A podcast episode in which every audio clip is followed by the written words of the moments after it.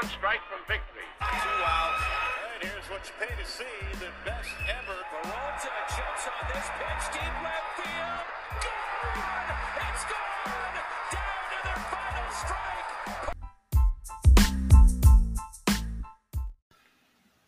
What is going on, Birdland? Steven here for the final strike. We are underway with a new episode, and I'm proud to say that as of today, the Baltimore Orioles are in first place. Mere percentage points. We're basically a virtual tie, but by percentage points, we actually hold the first place position in the AL East with a huge series coming up against the Tampa Bay Rays starting tomorrow for four games. So it basically will be for first place. Uh, of course, we could split and things remain the same way they are. So we're looking for the Orioles to win at least three games. Um, to walk out of there with at least a, a two game lead would be great. Um, would prefer more, but this is Tampa Bay and they are no slouches. So we will get into that a little bit later. There's so much to discuss. Uh, unfortunately, the Orioles' eight game winning streak came to an end the other night uh, against the Los Angeles Dodgers. Um, we did lose the series two games to one. Uh, started off on a strong foot. Uh, Grand Slam seemed to deflate the sales for the team, and in the second game, it showed even more so. Even the crowd seemed out of it. But we persevered, came through today, and Orioles became just the eighth team in ALNL history to go 70 games with or 70 series without being swept. Um, impressive feat. They're the only team this season not to be swept. Uh, so hopefully that streak stays alive. Coincidentally, that coincides. Uh, the Orioles' last sweep was the week before Adley Rutschman was called up. So since Adley Rutschman has been here, the Orioles have not been swept. Coincidence? I think not. But that's the effect that Rutschman has had on this team. Uh, other news out of Baltimore today is that the Baltimore Orioles made a trade, and it's actually a trade that will help our bullpen, uh, especially with the struggles our bullpen has been having. Outside of Yennier Cano and Felix Bautista, you are questionable as what we got in the bullpen. Michael Baumann, yes, is still learning the bullpen role, and he's developing into a pretty decent reliever. I don't know if he's clicked to the point where he's dependable every time we put him out, but he's he's doing his job. He's he's performing adequately for somebody who's not pissed out of a bullpen. And going from the starter to the bullpen is a lot harder than going from a reliever to a starter. I've been in both positions. It definitely you warm up differently, you prepare differently. You know, it's it's you even pitch differently. You know, so that's a big thing. Yennier Cano and Felix Bautista both having all star superb seasons. You know, of course, they've had a couple hiccups. Nobody's perfect. But other than that, both all stars doing great. Danny Coulombe, pretty decent, reliable guy. Outside of that, you know, you've got questionability. Bryan Baker, he is a second year player, and going into the other day when he gave up the Grand Slam, had had seven of his last eight outings where he didn't give up a run. So there was consistency going on there. Horrible pitch. I, I we've talked about it in the battery. We don't understand why you throw four straight fastballs to a guy who's long overdue. Granted, he was batting .080 on two strike counts, but the guy was overdue. You throw him the same pitch four straight times, he's going to locate it and he's going to blast it. And he did blast it over the left field wall. Changed the whole outcome of the game and series because honestly, if the or it, you know, if Aaron Hicks catches the fly ball in the beginning of that outing inning, you know, you don't have the runner on third base. The single doesn't get affected by the walk vis-a-vis vis-a-vis hindsight's 2020 so you know little things that make the difference the orioles also had four errors in the game the following day so you can tell that the focus was not there is it they were deflated from the game before was it they were looking ahead to the tampa bay series yeah that's that's for anybody to debate and argue and of course if you ask anybody in the orioles they're going to say differently that it was just a bad game you know things happened, things snowball. Second game was even worse. Orioles persevered, came through with the victory today. Dean Kremer revenge game didn't go Dean Kremer's way, but we did get the victory. So there's that. But as to what I'm saying, the Orioles did make a move today, so they are officially opening the trade deadline. Uh, forgive me if I say this wrong, but the Orioles acquired right-hander Shintaro Fujinami from the Oakland Athletics. Now, this was a guy I liked in the offseason when his name was mentioned, and he was actually a guy I wouldn't have minded the Orioles picking up. Um, he can throw multiple innings, so he started seven games in his 34 appearances. Um, he has a fastball that can hit 102. So we've got four pitchers in our bullpen that can throw over 100 miles an hour. Uh, Felix Bautista, who's topped out at 102 and 103 this season. Yennier Cano can touch 100. Um, Bryan Baker's touched 100. And now you add Fujinami, who's 29 years old. Um, his season stats kind of will scare a lot of people away as he's 5 and 8 with an 857 ERA in 34 games. Mind you, he is playing for the Oakland Athletics, one of the worst teams in the league and possibly going to make history in the process. ZRA is 857, and that's across 49 and a third innings. Um, he struck out 51 batters, so there is some strikeout potential there, and he has a whip of 1.66, which is a little high. Now, if you look over his last 15 games, he's 3 and 2 with a 270 ERA. In that same span, he's thrown 16 and two thirds innings, and he has an 18 to 5 strikeout to walk ratio, and his whip is only 1.08. So, of those last 15 games, he made two starts. Now, he might have just been an opener, but the fact is, he does get credit for the starts. It shows that there's growth and potential. Remember, he's coming from the Japanese league, and it's quite different.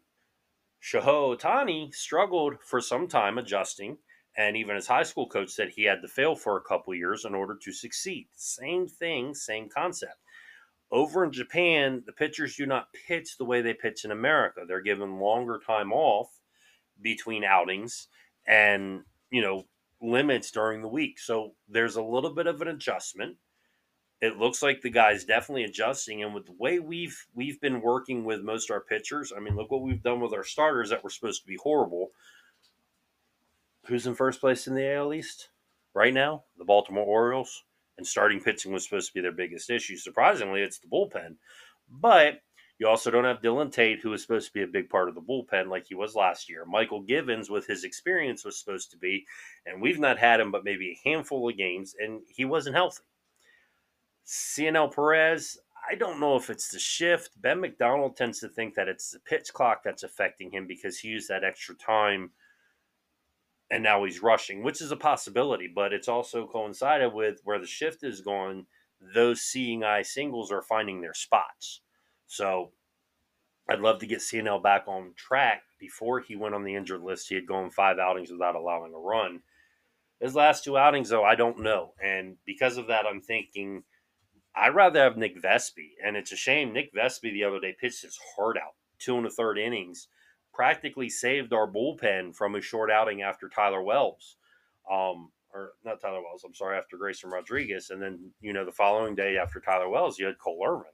So two outstanding outings, but Vespi was sent back down. Now that's the second time since Vespi's been up that he pitched more than two innings and helped save our bullpen. He's a lefty. He was a 17th round draft pick, and he is more, more than proven his moxie that he belongs here. And I'm sorry, with the way Cionel Perez and Keegan Akin have been pitching, I'd rather give it to the young guy and see what he does. He's he's proven himself already. Austin Voth is supposed to be starting rehab assignment. I'm still not a fan of bringing him back. He's 31 years of age. He's been battling the elbow problems since spring training, according to Hyde. So I still would like to see another move made for our bullpen. Um, I don't want to see Voth and Keegan Akin back. And honestly, as much as I like Perez, he's not offering any upside to us. You know, everybody keeps hoping he'll revert back to the guy last year. It's not happening there's something that's just not clicking. And whether that pitch clock is the effect or the shift, it's just not working and it's time to move on. We have young guys who are capable of coming up here. We still have Krehbiel down in the system, who was a big part of the bullpen last year and was very consistent for us.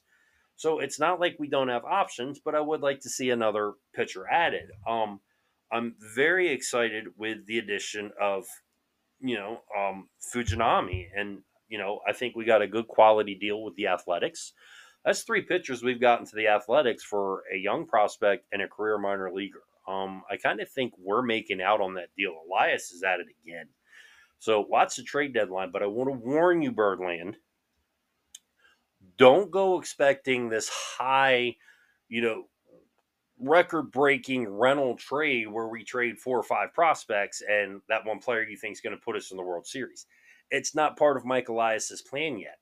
He's got a blueprint. He's going to follow it. He will make moves. They might be minor to some, but they will be key pieces to what makes the Orioles succeed and what takes them to the next level. What we're doing this year is ahead of schedule. Last year was ahead of schedule. I think next year's the year we burst onto the scene. So those are things that you're going to have to look out for, but I don't want you to get your hopes up. Um, now, in regards to that, I want to touch base with Mr. Steve Phillips, who I'm going to play the audio and then I'll respond to it. Okay, so let's let's listen to the audio first. It's it's it's not long, but here we go. Right now, the Baltimore Orioles are 24 and 13. Do you recognize that that's the almost the second best record in all of baseball, second best in the American League, but it's almost the second best in all of baseball. They're playing great. They're playing some really good baseball overall. That being said, in fact, you know what? I'm sorry, it is the second best record in all of baseball. They're not they're not the second best team in baseball because their starting pitching ERA is 5.08 and they've won games that they don't deserve to win. And so what I'm telling you is that they're going to slide. They're going to slide down, and they're not going to be the second best team in the American League East.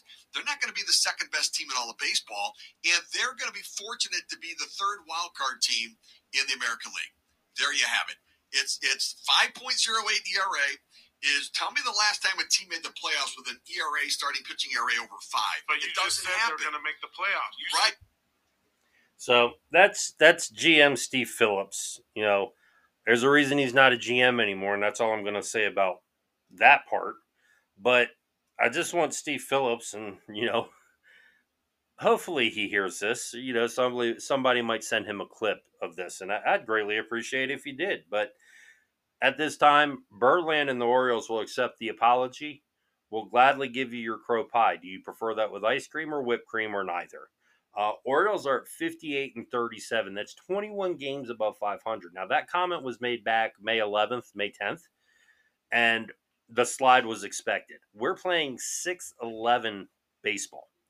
The winning percentage is 6 11. We're 8 and 2 in our last 10. We had an eight game winning streak where our pitchers were 6 and 0. In seven of the eight starts, they went six plus innings and they had an ERA of 2.08. So don't give me the pitching was going to slide. If anything, yes, we are having some issues with the bullpen, but for the most part, our bullpen is pretty decent. They've had some ups and downs against the top tier teams. We're holding our own.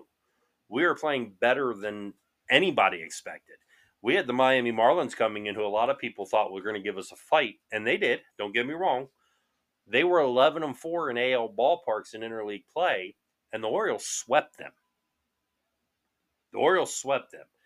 It wasn't until the ninth inning of the last game that the Marlins came out and, and were trying to avoid being swept. But the Orioles basically won in various different ways from the bullpen, from the offense, from the defense.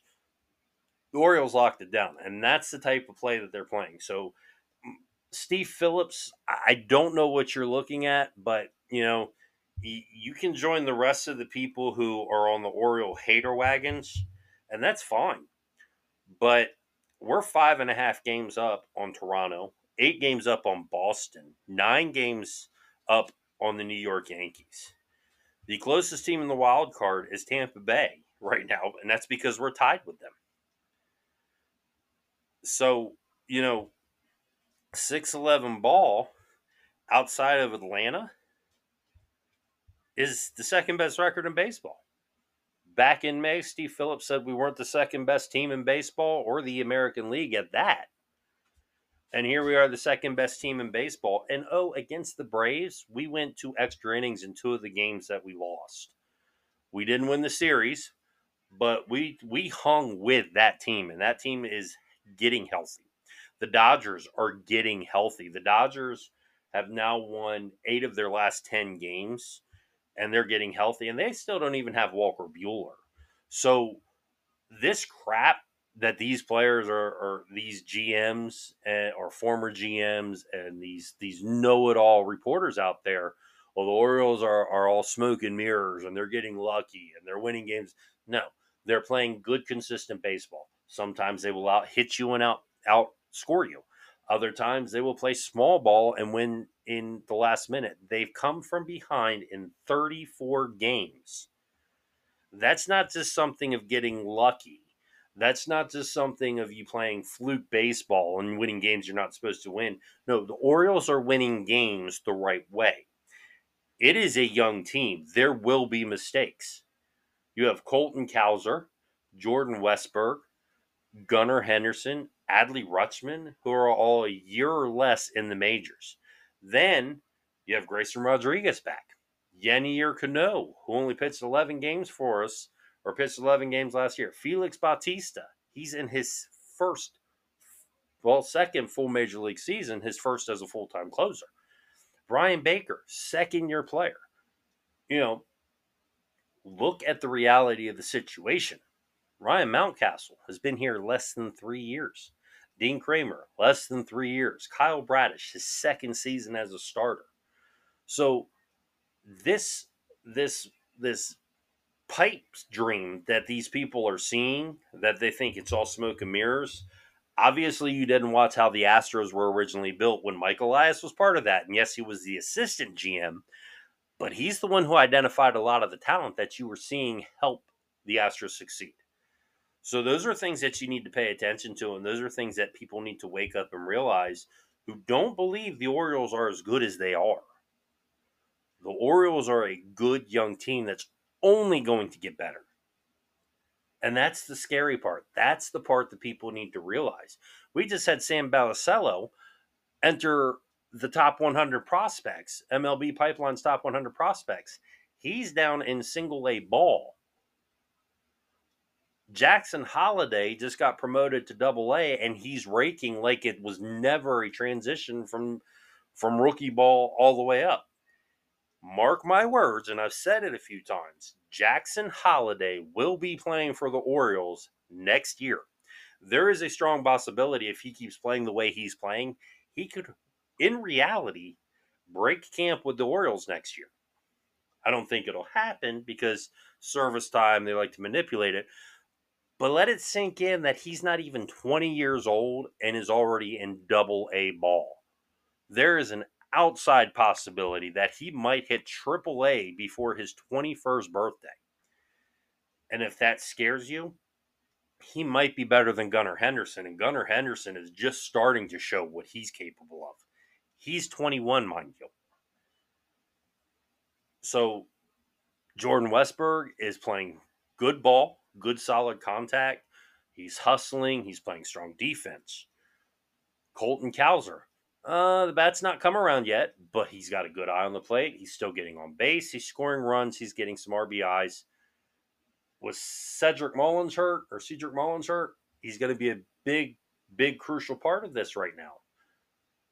People need to understand the reality of what is actually going on and how much talent the birds actually have. Because I tell you what, it is scary you know, so we got this, and I hope these people wake up and start understanding and seeing what is going on. Coby Mayo has gone from an off the radar prospect to one of the top prospects in the game, having a phenomenal year. He's up in Norfolk now. Prado is up in Norfolk. Those guys are raking it in Triple A. We have so much talent we're going to be forced to either move or bring people up and get rid of other older people because of what we have in our pipeline. And it runs all the way down to the rookie league. You know, goes with us taking Bradfield in the first round. It's a center fielder who's got excellent defense, excellent speed. He's a prototypical center fielder and leadoff hitter. It's like Cedric Mullins. Not the greatest arm, but his speed makes up for it. His his punch in the lineup, he is a spark plug. Our team is a different team when Cedric Mullins is in the lineup and playing versus when he's not. Not saying we're not good enough to win without him. What I'm saying is he is a spark plug. He is an integral part of the team. And people don't understand. These pieces are puzzle pieces that complete the entire picture. That's what we need to see. And that's what all these pundits and these former GMs and these scouts and everything who think they know everything are not witnessing. Mike Elias is finding talent where people aren't. They said we reached for Jackson Holliday, and he's made the other people who they thought we were going to draft, Druw Jones for one, look foolish because those guys are struggling in single A ball, striking out more than they are, and Druw Jones has hardly played any. So there's things that are definitely going on here.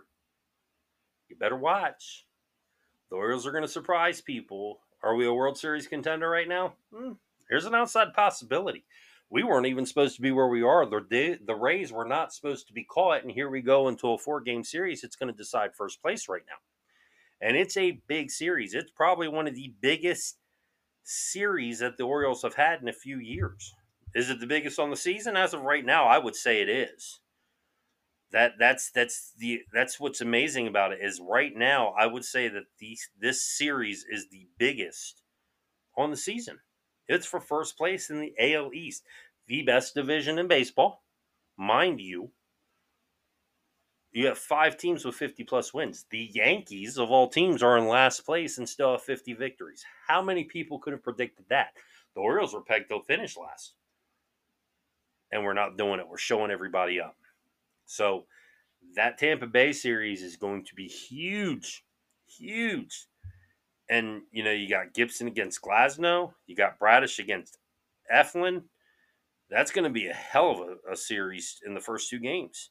After that, you get Grayson Rodriguez against McClanahan. And then you close out the series, and you're going to have Tyler Wells against Bradley. I mean, you're talking about some really good pitching matchups hopefully it lives up to the hype. I can take four games of two to one and three to two. You know, I'd love to win three of them. I really would. But if we walk out of there with a split, I wouldn't be upset either. We just can't lose the series. That's the one thing we don't want to do. Other thing is, I want you all to head over to the BaltimoreBattery.com. Um, we have articles, you know, we have the recap of the Dodgers series. We have the uh, article on Shintaro Fujimi trade. Um, we have a recap of Grayson Rodriguez's outing the other day. Strong outing. Numbers don't show it, but he did leave with a 4 2 lead. Got into the fifth inning for only the second time of in his career. Tried to pitch into the sixth, didn't get it. You know, we have, you know, we have the draft recap. Zachary Bucklow has the draft recap of, of days two and three. Adley Rutschman's performance by Lauren, Lauren Brock in the home run derby. You know, it, it's it's there's just so much there you can read about, and so much that that you should you know get get into because I tell you what, it's it's amazing what we're doing over at the Battery. You know, so you know, Justin Supton, Zachary Bucklow, Jason Benowitz, Lauren Brock. Um, Jared Watson, obviously, he doesn't give the credit to himself that he deserves, but he's a big part of it. You know, as our editor in chief, he he definitely makes everything pop. Um, you find the battery on Twitter at the More Battery, and you can actually follow all of us and see the articles that we post. Um, the BaltimoreBattery.com. Obviously, you can go read and comment on those posts. We're also available on uh, TikTok, um, the BeMoreBattery.com. Of course, you can follow me on Twitter. Um, I'm at SRJ Heckman. Um, same thing on TikTok, and you can follow the Final Strike now, uh, which is the Final Strike underscore on Twitter. Um, we'll keep you up to date, and we're fans of the game, so we want to give the fans what a fan's perspective is on this, and want you all to be a part of that. It's fun times in Birdland. You know, it's it's great times in Birdland, and and I want everybody to to get excited for it because I tell you what, it's been fun, you know, being an Orioles fan. But where we're at right now, when's the last time you had this much excitement and this much fun? You know, truthfully, when is it? It's it's Orioles are in first place. That's huge. You know, so you know, just just enjoy it don't don't get you know get up frustrated when they lose, but don't don't think the sky's falling. It's not the end of the world. uh, you get a chance, head over to my Twitter page um, at SRJ Heckman. Um, last name H E C K M A N Heck and Man. Um, you look at my pinned tweet. There's actually Final Strike T-shirts out. Um, we're going to be adding to the line, uh, so you can get your your Final Strike support on um, Code Orange. You know that's that's my favorite tag to use, Code Orange, which is support for the Orioles. We're going to have more coming out. Uh, going to probably do one with This is Birdland because I've been using that a lot on Twitter as a hashtag. So definitely, you know, get involved, support us, follow us, comment, like us, retweet, share us. The final strike in the Baltimore Battery. You're going to get everything you want there. And we're always open to suggestions. So we want you to, you know, email us, comment, you know, let us know what you think, what you want to hear, and what you know about. That's what we're here for. We're going to close this segment up. Um, want to thank you all for listening. You know, I really appreciate your support. You know, we've we've gotten over hundred listens to. Uh, hopefully, we keep growing. Uh, we're 18 episodes in, which is amazing, um, and I'm enjoying all of it. I'm enjoying the support from all my fans.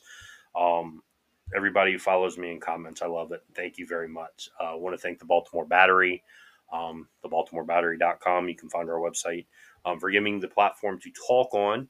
Um, this is what it's about. This is what I love. It's the Orioles. I love the Orioles. I love writing about the Orioles and being a part of it. You know, so definitely want to thank the Baltimore Battery for giving me this opportunity. Want to thank our sponsor, Scooters for Rent. If you're ever in the Delaware, Maryland, Eastern Shore area and you need mobility equipment, handicap scooters, manual wheelchairs, beach wheelchairs, electric wheelchairs, lift recliners, Scooters for Rent is the place to call. They are your fun alternative to walking. They will give you back the independence that you're missing. Give them a call, 302 280 6203. Tell them Stephen from the Final Strike sent you. Birdland, thank you. Thank you so much for your support. And I look forward to continuing this and I look forward to talking with you all. So please submit your questions. Let me know what you want to hear. Comments are always welcome. Till next time, Birdland, peace out. Let's get to it. Let's cheer our birds on the victory this weekend. Big series against Tampa Bay. I can't stress it's huge. Get ready, Birdland. Don't get too upset if we if we lose a game or two. Just look at how everything's going. We're 21 games over 500. Can't ask for better than that, baby. Code Orange. This is Birdland. Till next time. Peace out.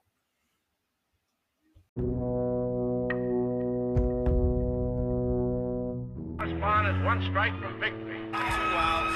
And here's what you pay to see the best ever. Barones and a chance on this pitch. Deep left.